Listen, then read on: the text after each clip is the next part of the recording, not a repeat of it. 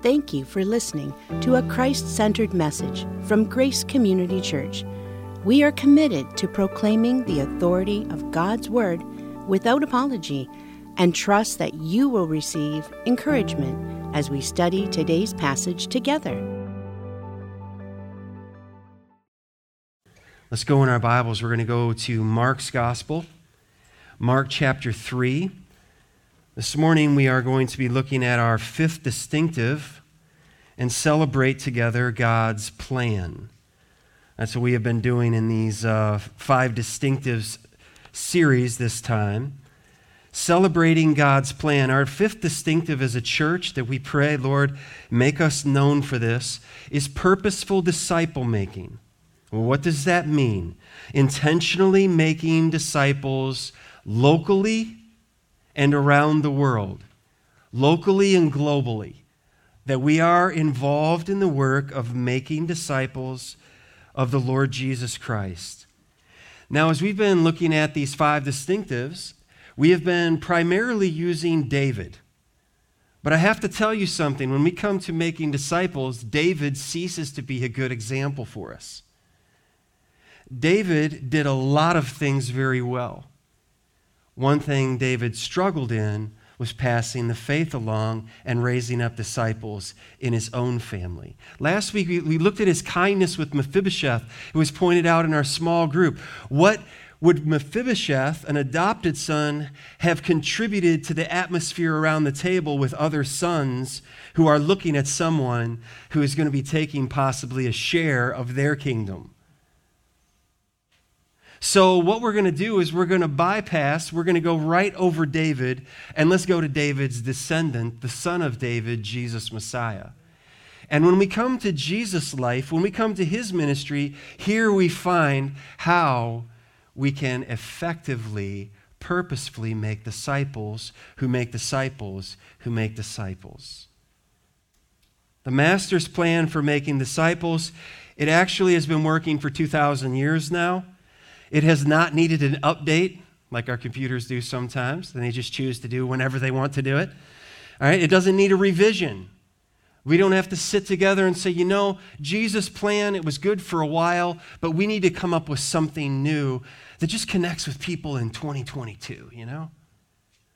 No, we're still at the same thing which is always going to be the cause, the, the, the, calling to the Christian. What has God said? What does He mean? How do we apply it in our lives?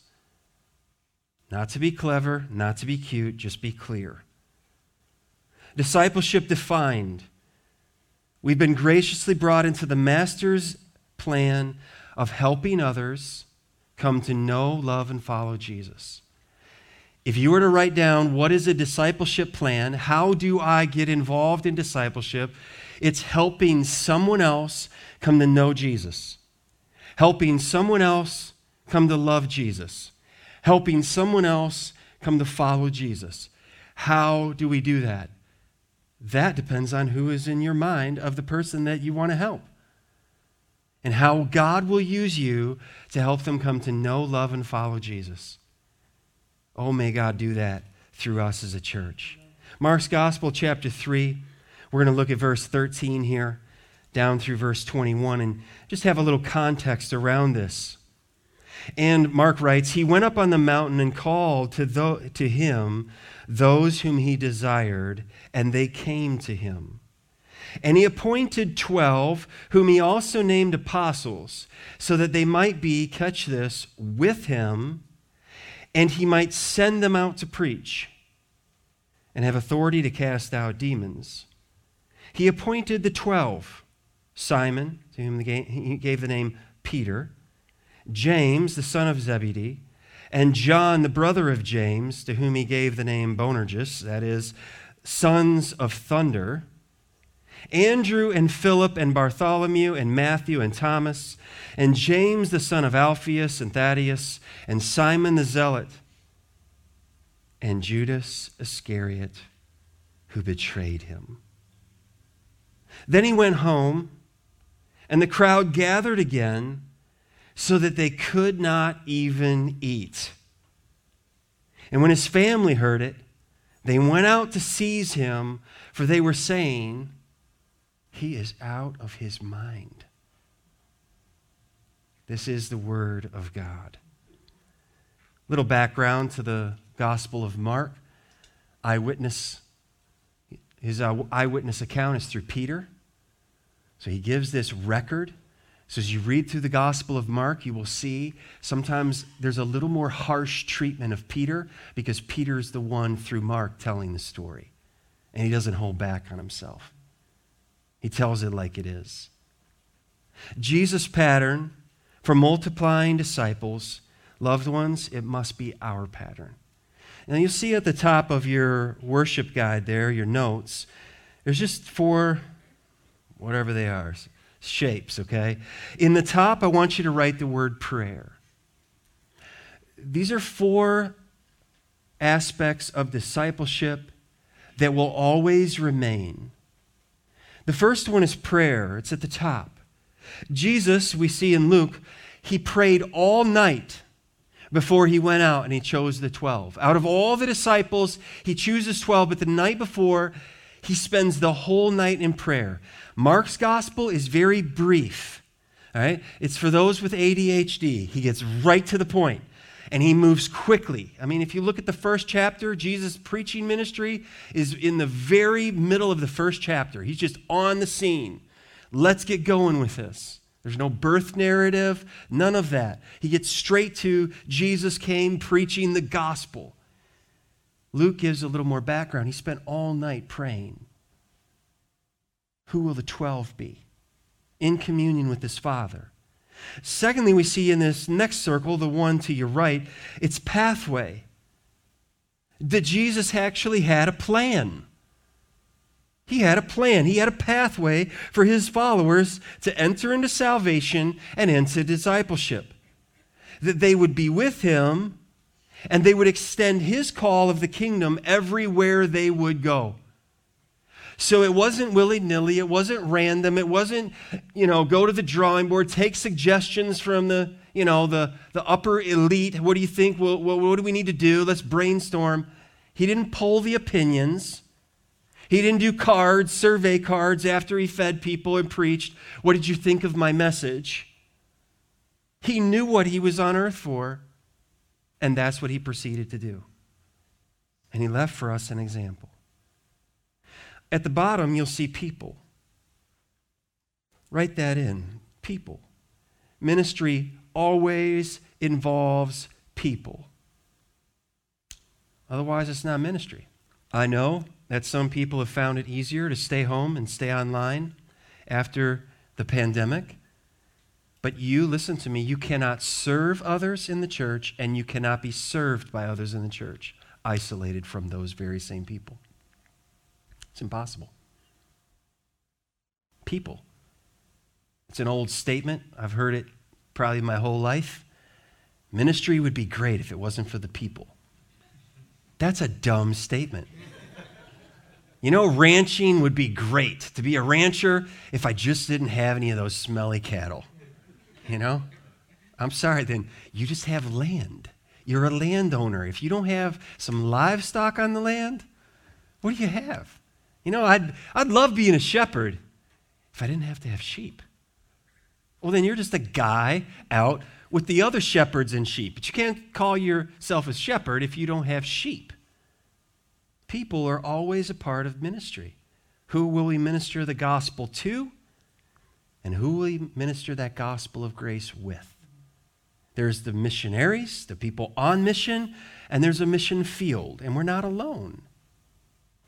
Then there is what we see at the end of this they didn't even have time to eat. The ministry was so heavy upon them. There were so many people, so many needs, so much pressing on them that there's this pressure and to add to it, it's not just the people outside that are coming to him, his own family are saying, This guy is out of his mind. Jesus has lost it. The cheese has slipped off the cracker. Go get him. Somebody go get him. He is crazy. He's out of his mind. He's insane. And that drives us to prayer. And go back to the pathway, which always involves people, which always includes pressure. Everything we do, there's pressure. There's people's opinions, personalities, there's what's right, there's what's wrong, there's differences, there's how we were brought up. It's all different. And you put that in a marriage, you put that in a family, you put that in a church, you put that in a small group. And what's going to happen? You're going to rub people the wrong way, and some people will rub you the wrong way. What are you then going to do about it? Back to the hills, find me a cave, and I'll be all by myself. And I don't have to tell anybody what's going on in here. And I don't have to listen to anybody say what's going on in there. And this is wonderful. But that's not why Jesus left you here. That's not why Jesus left me here. So, yes, it gets awkward. And yes, it gets difficult. And yes, there's the pressure of our mission, and there's the pressure of the culture that we live in, and there's the pressure of all the things that we face internal pressure, external pressure. See, that's the problem. If I go find a cave somewhere, I still haven't dealt with the, what's, what's wrong in here. That I want to control everybody around me. That's why I have to absent myself from gathering with people, is because I can't control what they think about me and what they feel about me. So I'd rather just be by me. But then when you set me next to Jesus, now I'm back to in trouble again. Except that He has loved me, He knows me, and He's forgiven me, and He's changed me, and He's changing me. And one of the greatest ways that the Lord has used to change me is the people I'm looking at, Amen. and the people that, I, that share my last name, that I live life with. It's a beautiful gift that God gives to us. So when we look at this picture, when we see this plan, it's going to stay with us because there's not one aspect of this that the Lord Jesus went through that you can take out and still have discipleship happening in a church. Well, we would do it, but the, you know, the pressure. It's just not time to do this. It's not time to do that. We don't have the resources to do this. We don't have the resources to do that. You know, that's like saying when we have it all figured out, then we'll have children. Nobody would be born because the kids come along, they put them in your lap, and you realize, I'm in over my head. And then they grow up. I'm in way over my head. Lord, help. Prayer. What's the pathway, right? People, my family, and the pressure. So, what do we see? Three aspects out of this text. Very straightforward, very simple. We'll never move away from this, loved ones. If we do, we've lost the plot. Number one, deliverance. Deliverance. This is always where discipleship begins. This is why church membership is not more important than your salvation. This is why when we receive members, we say, Will you please share with us your understanding of the gospel? We ask, Will you please share who is Jesus Christ? We must be crystal clear on this, loved ones. Next week, Doug Long will be here. He'll be filling the pulpit. Great friend to myself, he and his wife, to Ginger and myself, their church with our church. I was talking with him this week. He said, You know, we've had three people come to faith in Christ after going through their discovering membership class where they realized they didn't know Christ. They wanted to be part of the church, but they had not yet been saved. He said, You know how good that is? That's why we pause. That's why we go through the process, because it's most important. Jesus called them to himself, that we've been called. He always initiates the call according to his sovereign plan and in his sovereign grace. This is unmerited favor. It's a divine call, it's a divine summons. The first ch- chapter of Mark is the recorded call when Jesus goes and he finds the fishermen. Come follow me. And they leave everything and they begin to follow him. Romans chapter 8 and verse 30 says this And those whom he predestined, he also called. And those whom he called, he also justified. And those whom he justified, he also glorified. What is this? The unbreakable chain of redemption. He called them. Galatians 1:15, but Paul says, when he who had set me apart before I was born and who called me by his grace that he came to know the resurrected Christ. And Paul the Apostle was the late man. He was the last man on board. He was the one born, he said, out of, out of time. I was out of step. I was against him. This call is transforming. It changes everything from the inside out for a true, a genuine disciple. We're called, Peter would say, from darkness into his marvelous light. 1 Peter 2 9. But you are a chosen race, a royal priesthood, a holy nation, a people for his own possession. Why? Why would he do this? That you, it's a purpose clause that you may proclaim the excellencies of him who called you out of darkness into his marvelous light. Do you hear the humility of Peter in that verse? Nowhere does he say, I answered the call so well that day on the beach. Let me tell you, this step I had, I dropped those nets so well, I was just amazing. He's always fixated and focused on, He called me. I was in darkness, religious but lost. And He called me. And if you're in Christ, He has called you. And if you're not in Christ, His Spirit is sending out the call come to Him, come to Christ. We're placed into a new family, the family of God. We're not physically born into this family like Israelites were. We're spiritually born into this. We must be born again. Jesus told Nicodemus, the teacher of Israel, John 3 3, this religious guy. Imagine how offensive this truth was when Jesus said, Truly, truly, I say to you, speaking to Nicodemus, unless one is born again, he cannot see the kingdom of God. Nicodemus, all of your education, all of your knowledge, all of your intellect, all of your religious deeds that you have done for your whole life, everybody in Israel can come to you and ask questions, but you're missing the thing. You must be born from above. You must be born again. So Peter would write, 1 Peter 1 3, Blessed be the God and Father of our Lord Jesus Christ, according to his great mercy, he has caused us to be born again. Do you see the, the one who is the causer, the causation, who starts this process in Scripture? It's always God, never man. Never man.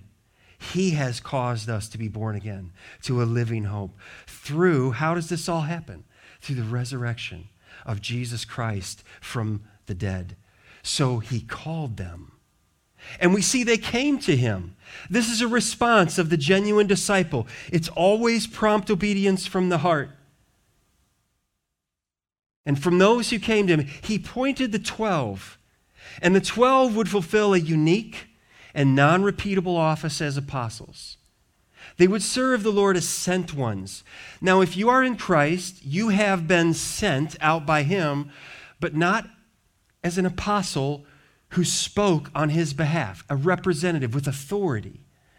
We come with the authority of the Word of God. We're holding the Word of God that came through apostolic authority. The Spirit, moving men along by the Spirit of God, gives to us the Word. So I know there are some who believe, you know, Apostle so and so is going to be speaking this week. Really?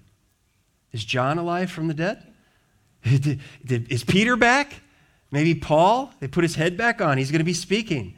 In that sense, with the capital, the apostle being one who is of the 12 sent by Christ, that is a one time, non repeatable office. They did what the Lord had for them to do, and they all died. But Jesus is alive. He rose from the dead, and they performed the work by the power of the Holy Spirit that the church would be born and the Spirit would come and this gospel would be propelled throughout the world. The word disciple, it means learner, pupil. follower, it's a student. The 12 were chosen for a specific mission. And I love, and I mention it from time to time, why would Jesus choose Judas? Like you see that you see that note in there in verse 19 and Judas Iscariot who betrayed him. And Calvin's explanation of why Jesus would fill that one spot with a Judas, he said, I believe that he chose Judas for us to always keep in mind how close anyone can be to Jesus and not truly belong to Jesus. So don't put your eyes on men. Fix your eyes on Jesus. All of these, the 12, are a blessing to us. We have benefited from their lives and ministry, but they are doing one thing pointing to Jesus, the Son of God.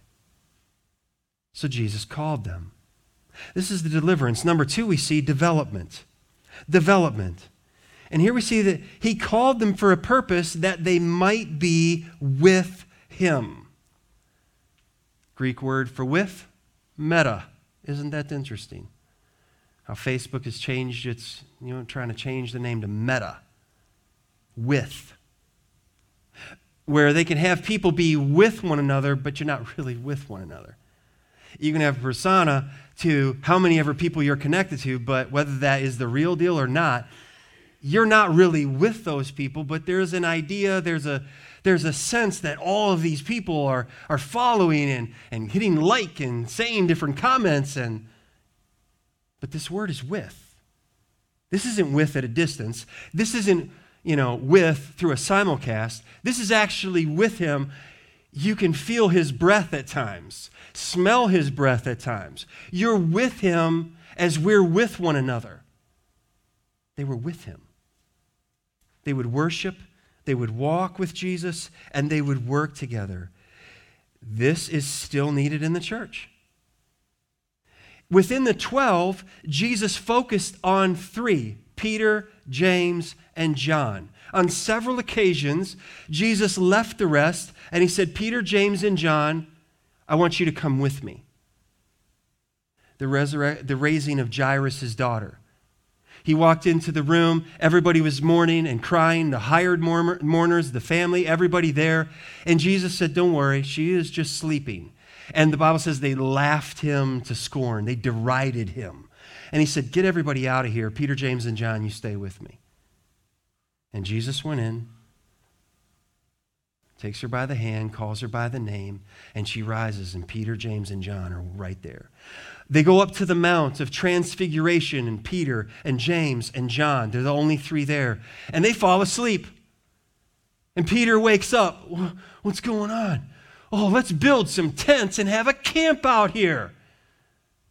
And the father says, Shh, stop talking. This is my beloved son, hear him. He doesn't need you to talk right now. That's a bad idea. Why is that a bad idea? Because he had to come back down that mountain and go to the cross and lay down his life for sinners. And that's the way that we could be. They saw his glory revealed, the, tra- the transfiguration, the unveiling of the glory of Christ. And Peter and James and John were there. They saw him in all of his glory. And they wanted to stay there. Do you blame him? In this development, the disciples would come and they would observe the master. They would watch and they would learn. They would pay close attention to Jesus, how he loved others, how he served, how he taught, how he preached, how he prayed, how he lived, how he died, how he rose again. That's what their discipleship in that three years, they were with him. They were with him in the morning, through the day, at night. They were with him, constantly with him, to know him to know what he loved, to know what he hated, to know what he talked about, to know what he appreciated. They got to know him. They were with him. They were with the Word made flesh. That's what discipleship is. Is to be with, to observe the master. They would listen to the master. What does he say? What does he emphasize? What does he bless? What does he condemn? What is important to Jesus? Well, that became important to almost all of the disciples, but not Judas. No, Judas lost it.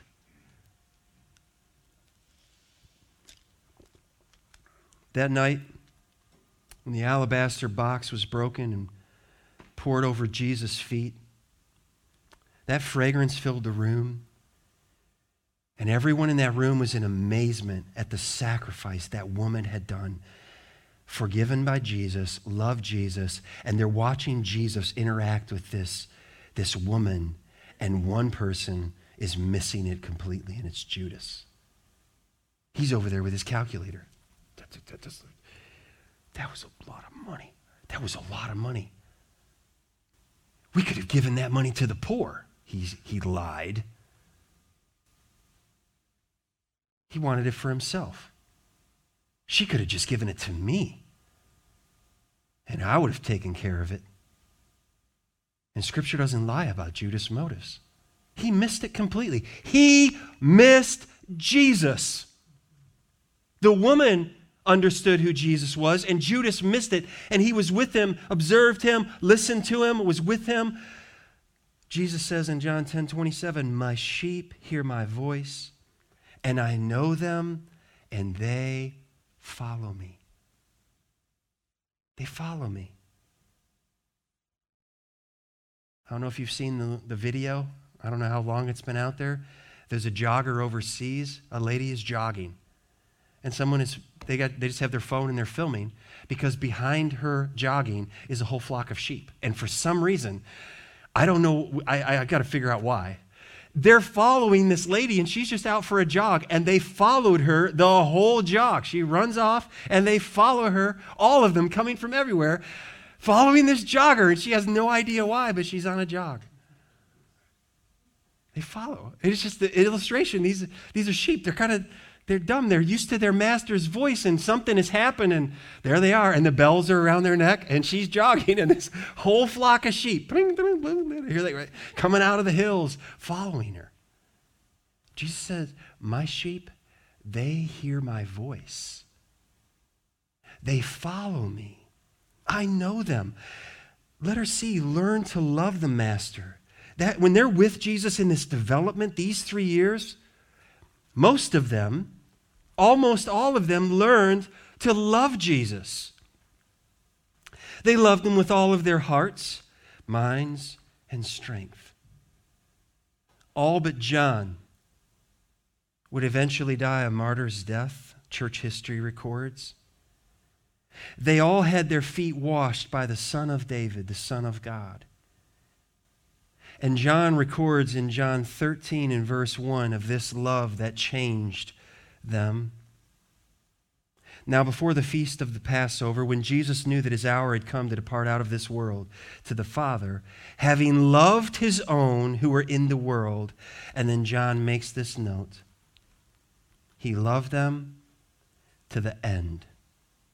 He loved them, that word is, to the fulfillment, to the consummation, to the climax of the love. He loved them all the way to the point for which he came. He loved them. John knew that love. He was changed by that love. And letter D, they would learn to emulate the Master. That when the Helper, the Spirit of God, did come, and filled the disciples, they were empowered to live in obedience to the Lord Jesus. And they would then emulate their master. John 13 and verse 34, Jesus says, A new commandment I give to you, that you love one another. And this is after he had washed the disciples' feet. Just as I have loved you. And it wasn't just that action. It was the whole of his life and ministry.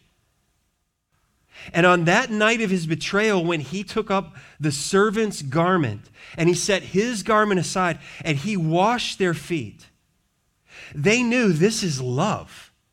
It was uncomfortable. Peter, like a lot of men, hey, you know, this is getting too close here, too close for comfort. And Jesus says, If I don't wash you, you got nothing to do with me. All right, all right, I'll take the full shower. No, that's not what we're doing here, Peter. You're clean, but not all of you. Speaking of Judas. That you love one another just as I have loved you, you also are to, here's a command, to love one another. Verse 35 by this. By what? This love. This love that learns to forgive one another, learns to get along with those that you disagree with, learns to go through life together, not just a couple years, but through life together. By this, all people will know that you are my disciples. And in case you missed it, if you have love for one another. That's why we said last week in the sermon kindness, the kindness of God, will open doors for us in sharing the gospel that simple intellectual head knowledge arguments will never open. Yes, you need to know what you believe. Yes, you need to grow up in the faith. Yes, you need to study your Bible and learn what does the Bible say so that you can give an answer.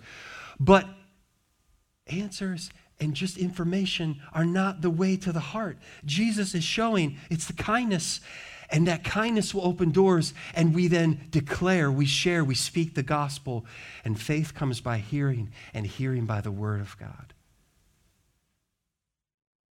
Do we show this love? Do we have this love for one another? Do we show this love for one another? Look again at our discipleship pathway. This is our purpose statement of the church. We exist to glorify God to reach people for Jesus Christ, to connect them with other believers, equip them to grow in their faith. And where does it end up? Where they serve the Lord Jesus Christ. They serve Him, they serve one another. This is our pathway. What does this look like fleshed out? How do we see this in practice? Well, how do we reach people? Well, we share the gospel. And when they come to faith in Christ, they're converted. They repent of their sin, they trust in the Lord Jesus Christ alone, and then they follow in baptism. This is what it is to reach people. How do we connect people? Then they take that next step into membership, and we plug them into a small group where they can get to know people. It's very different than just coming in the doors, hi, great, fine, and sing and go out, and then see you next week. It's getting connected with other believers, equipped. How do we do that? Through the Word. What we're doing right now, through small groups, taking that Word and pressing it deeper into our hearts, through youth ministry on Wednesday nights. I thank God for those you serve with our student ministry and our children's ministry. Same thing is going on, pressing the Word of God deeper into our hearts, equipping. And then where does it end? Serving. The members are engaged in serving. Where is my place where I serve? And there are so many opportunities, and there are so many people who serve in so many different ways. And there's always room for you. That the Spirit brings, the Lord is building His church, and He's placing in a unique group of people. And I don't want to move past this too quickly. Are you a member and are you serving? Are you engaged in serving the Lord Jesus Christ by serving his body? That's what we want to help each one do. Well, lastly, we come to deployment. To deployment. This is where Jesus says, You guys, no, Peter, we're not going to just put up some tents and stay here on the mountain. That's not why I called you. That's not why you were with me you're going to be sent out. I'm going to send you. I'm going to launch you into the darkness with a message that he would send them out locally and globally. Jesus in Matthew 28, giving the Great Commission after the resurrection and before his ascension, he said this And Jesus came and said to them, all authority in heaven and on earth has been given to me. Go therefore and make disciples of all the nations, baptizing them in the name of the Father and of the Son and of the Holy Spirit, teaching them to observe all that I have commanded you. And right there, any sensible disciple would say, I can't do this. This is too much. This is too heavy. I can't do this. And behold, not done yet. Jesus says, I am with you how often? always. How long is always, Lord? To the end of the age. I will be with you. You will not do this alone. You can't do this alone. We must abide in him. And in Acts 1 8, Jesus says, But you will receive power when the Holy Spirit has come upon you, and you will be my witnesses in Jerusalem, that's where they were locally, and in all Judea, spreading out, and Samaria, and to the end of the earth. Do you know that's still intact for us today? We start where we live, in our house, in our neighborhood, where we work, and it extends to all peoples. What is this deployment? It's very simple. It, it's familiar to most of us. Jesus says, Go. Go. Like, move out. Go to where they haven't yet heard this gospel. Go to where they don't know who Jesus is. Go to the one who, I think I know who Jesus is. Wasn't he a great prophet? A great teacher?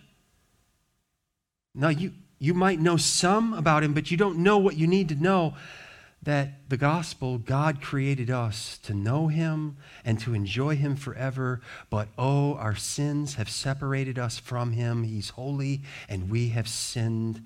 And S, sins cannot be repaid by doing good deeds.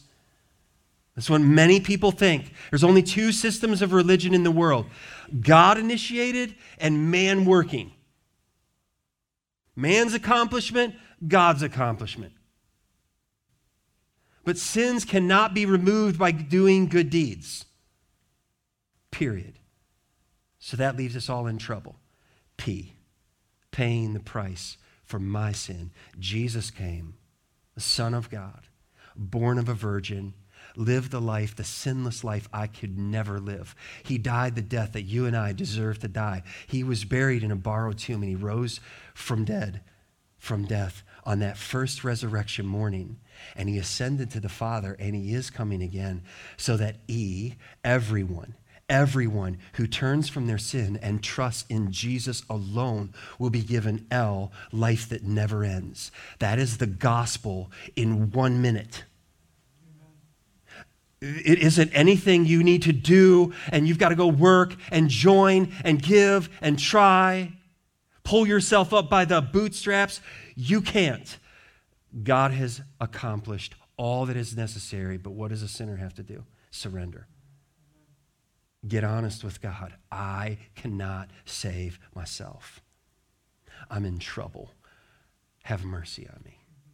And that thief on the cross, he had time for that, and it was enough. And he trusted in the Lord Jesus. So we go.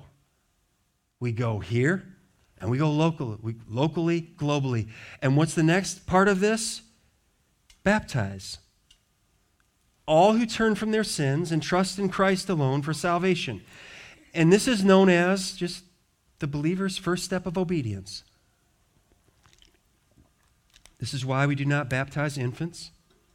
From time to time, people ask, "Hey, I hear you're a pastor. Can you, you know, baptize my grandbaby? Can you? We've got a baby on the way. Can you baptize my baby?" The only person that we will baptize is the person who can say, I was a sinner, and I believe the gospel. I was lost, and Jesus is my only hope, and He saved me. And now I want to be baptized because He said, the one who died for me and rose again, be baptized. And I want to let everybody know I belong to Him. That's a testimony of conversion. That's why we take the time and we listen to testimonies so that every believer gives their first proclamation of the gospel. He saved me. Who's he? Jesus. Who's Jesus? He's the Son of God. What does that mean? It sets you up to tell the gospel. Well, I'm no preacher. But if you've been saved by this God and you, like the Old Testament beggars, found bread, they went to the city and said, Hey, there's bread out there. And the people ran out and ate. Instead of dying, they lived. That's what it is. It's one beggar telling another beggar where to find bread. That's what sharing the gospel is, loved ones. Peter said in Acts 2:38 after this amazing message that he gave that day, and they were cut to the heart and Peter said to them after they asked, "What are we going to do? What should we do?" He said, "Repent and be baptized every one of you in the name of Jesus Christ for the forgiveness of your sins, and you will receive the gift of the Holy Spirit." Repent and be baptized. Now, some out of that, they say, so you have to be baptized in order to be forgiven because there Peter said it. But if you just, and we won't take time today, go to chapter 3, Peter preaches and he preaches repentance and he doesn't men- mention baptism. Why? Because he no longer cares about being obedient to Jesus? No, because it's not essential for salvation. It is essential for obedience and testimony and witness in your walk. Well, go baptize and then teach. Obedience to all that Jesus has commanded his followers in his word. To teach. Go, baptize, teach. You cannot, we cannot take any one of those out and still be on mission. I just won't baptize people, but we'll go. Well, then we're, inconsistent. We're not being faithful. Go baptize and teach. Paul writes in Ephesians chapter 4, he says this, verse 11. And he gave the apostles, the prophets, the evangelists, or you could say missionaries, the shepherds and teachers, verse 12, why? To equip the saints for the work of the ministry, for building up the body of Christ, until we all attain to the unity of the faith and a knowledge of the Son of God, to mature manhood. This is growing up. To the measure of the stature of the fullness of Christ. So, so I'm done preaching and teaching when we are to the measure of the stature of the fullness of Christ. That's, that's pretty good job security, or until he returns and he takes over. Verse 14, that we may no longer be children tossed to and fro by the waves and carried about by every wind of doctrine, by human cunning or craftiness in deceitful schemes. Watch out, it's all over YouTube, right? Rather, speaking the truth in love, we are to grow up in him Grow up in every way into Him who is the head, into Christ, from whom the whole body, joined and held together by every joint with which it is equipped, when each part is working properly, that's why I said, Are you a member and are you serving? Are you functioning in the body? Because you matter. There's no just appendages hanging out like, oh, the Lord didn't have a plan for that person. Yeah, He did. Each part is working properly. There's health there makes the body grow so that it builds itself up in love. It's every member serving, every member a minister. There's not two tiers the professionals and everybody else. No. We're all sheep needing a shepherd. So our discipleship summary comes down to this go, baptize, teach. This is what we're all on mission doing. Well, I thought that's why we paid the pastor. That's what he does, you know. Good job. No, we're all in this together. This is our mission proclaim the gospel, welcome new believers, and we worship and we walk and we work together. Now, I want to do this from an example from Scripture. With that just staying on the screen, how did this happen?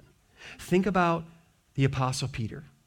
And in just a few moments, we're just going to go through Peter's life. Okay? So he was called, he was a fisherman. Jesus said, Follow me, Mark 1 17. Follow me. I'll make you fishers of men. And he did. And then what we studied this morning, Mark 3, he was chosen to be an apostle by Jesus, and he served. So he was called, he was chosen, he was delivered. And then Peter was developed, and he, Peter, if you know anything about your Bible, he needed a lot of development, right? He's the loud mouth, the, the, the loud mouth, always talking, always has the ideas. But this guy in his development, he witnessed many miracles performed by Jesus there were successes that Peter had and failures. Peter, he walked on water. All the other guys are in the boat. Jesus, if that's really you, let me walk to you. All right, come on, Peter. Oh, I'm walking on the whoa, the waves. And he starts going, Lord, save me. Gotcha. And they're immediately at, at the boat. And easily we think, well, Peter, he was sinking in the water. Peter got out of the boat. Everybody else was still safe in the boat watching Peter. He confessed not long after that. You are the Christ about Jesus, Mark 8:30. And right after that, Mark 8:32, Jesus rebukes him. Because Peter rebuked Jesus for talking about suffering. Oh, Lord, come here. I'm Peter. And, and you need to stop talking about this suffering. The, where does that function in the, you know, where does that fit in God's plan? You need to stop that. And Jesus says, Get behind me, Satan.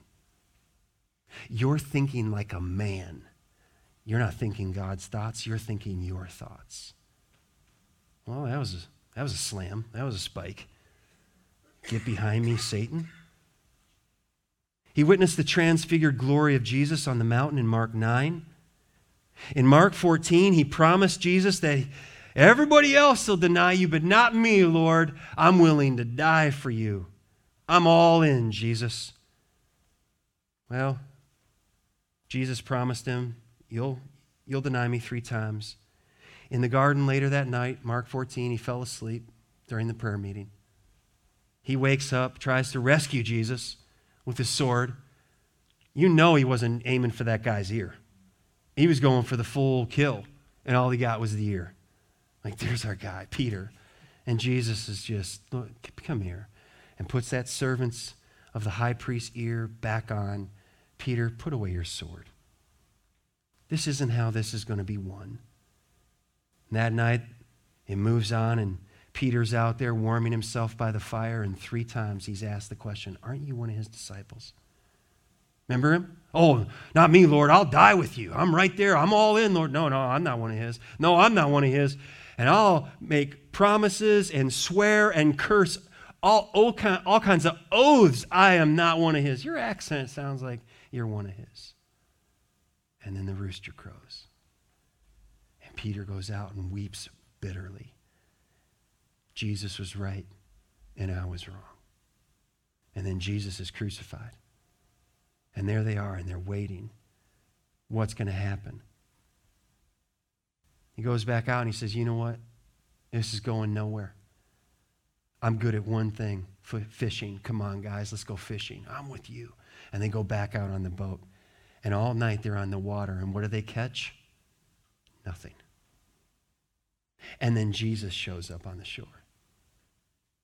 Children, have you caught anything? No. You know, you know when you're fishing, somebody like, hey, you catch anything? You don't even have to ask the fisherman. If he's catching stuff, he's like just showing it off, putting it in the cooler or whatever. You walk by and they're not catching anything, they want to talk about that. No. Try the other side. Who's that land lover up there? I don't know, but he's got something on the fire. He's finding something somewhere. And the nets are filled and the boats begin to sink. And John puts it together. That's, that's Jesus up there. And Peter's like, that's Jesus? And he puts his outer garment on. And the Bible says in Mark, he threw himself into the sea. What's his plan? He doesn't have one, except I want to be with Jesus. My last interaction with him was not good, but I want to be with him. And he comes to the shore, and Jesus, you got anything? Peter's like, Oh, we got anything? Well, we got something. He goes out, grabs the nets, and brings them in himself. And then imagine that breakfast. The end of John's gospel, and they're sitting there. They're eating their fish. And you know Peter is thinking, What's Jesus going to say? What's Jesus going to say? That last time we were together, it didn't go good. The Bible says they caught eyes when he denied that third time that Jesus saw him and he saw Jesus. And there they are, and breakfast finishes up. And it's the after, after breakfast conversation that starts to develop. And Jesus looks right at Peter. Peter, do you love me? And he uses the word agapao, that highest form of love. Do you love me? And, and Peter responds, uh, Yes, Lord. And, you know, I phileo, I, I'm your friend. And Jesus says to him, Feed my lambs. Whew, glad we're out of that. Simon, son of John. He's using his name both those times I said Peter, he said Simon, because he goes back to, the, to the, his name before all of his calling and development. And before he deploys them, he's saying, Simon, son of John, do you love me? And he uses that word again, agapao. Do you love me? And Peter's getting frustrated. Yes, Lord, you know that I love phileo you. Tend, shepherd my sheep.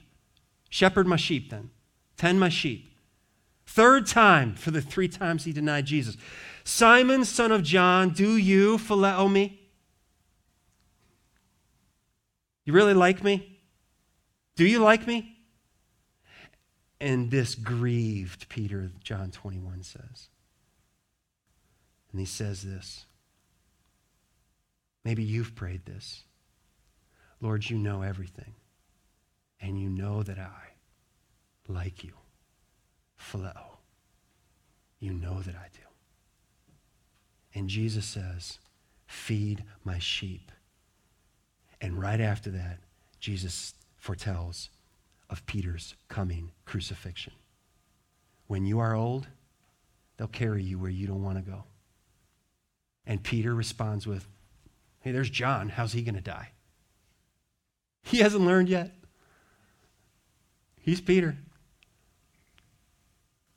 But then he was deployed by Jesus. And he was filled with the Holy Spirit on the day of Pentecost. And they were in the upper room, and that day, and we just read from Acts 2, Peter stands up after the earthquake and he preaches, and 3,000 people come to faith in Christ. And this man is changed. Something's different about this man. He heals a man in Acts chapter 3 at the gate of the temple, been born crippled. In Acts 4, he preached, and 4,000 comes to came to faith in Christ. And listen to what it says in Acts 4.13. And when they saw the boldness of Peter and John and perceived that they were uneducated common men, they were astonished. And listen to this.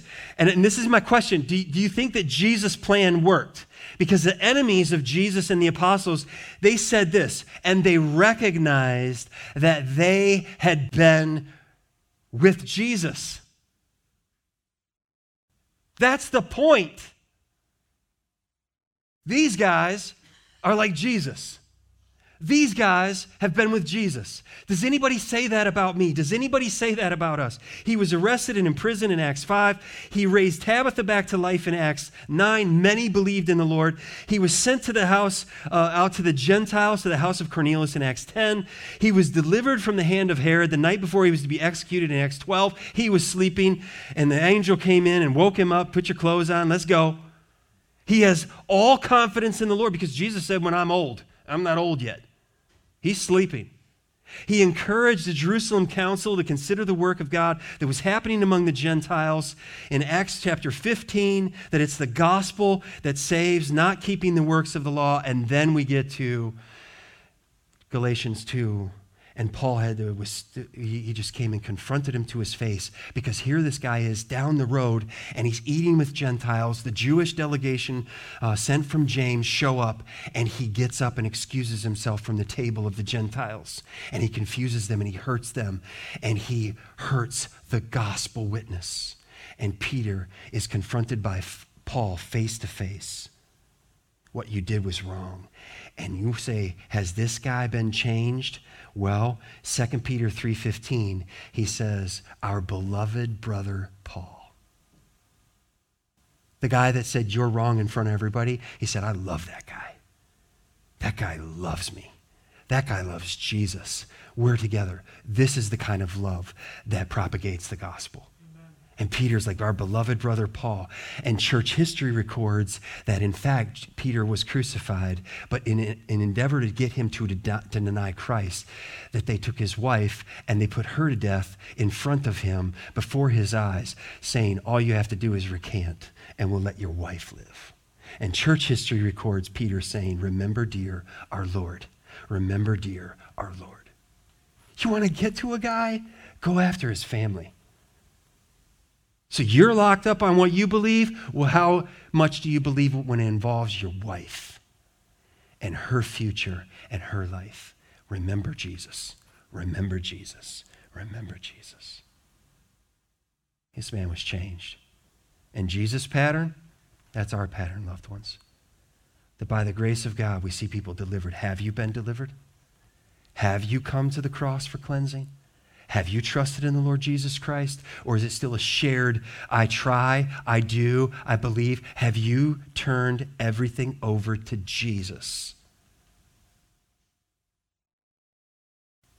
Have you confessed Him as Lord? Are you engaged in development? Are you helping someone else be developed in following Christ? Because we're all sent out to go into the world and preach the gospel. And it's our joy and it's our privilege 60 years this church has been doing this. If the Lord should tarry and we have another 60 years, by the grace of God, may our children and grandchildren still be preaching this and still be on this pathway. May we hand it faithfully to them. Amen? Amen. Let's stand together.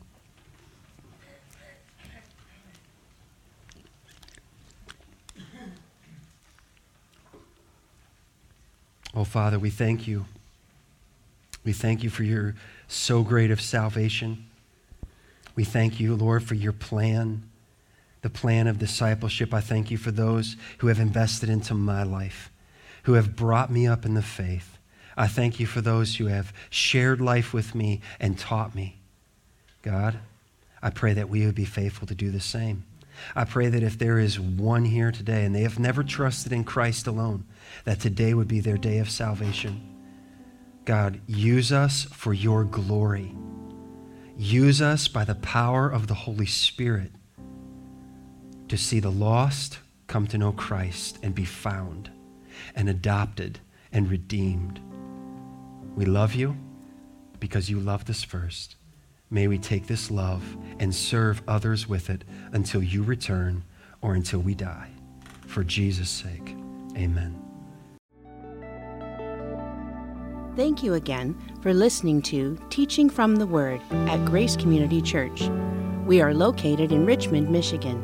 You can find us online at mygracechurch.com. Please subscribe and follow us at My Grace Church.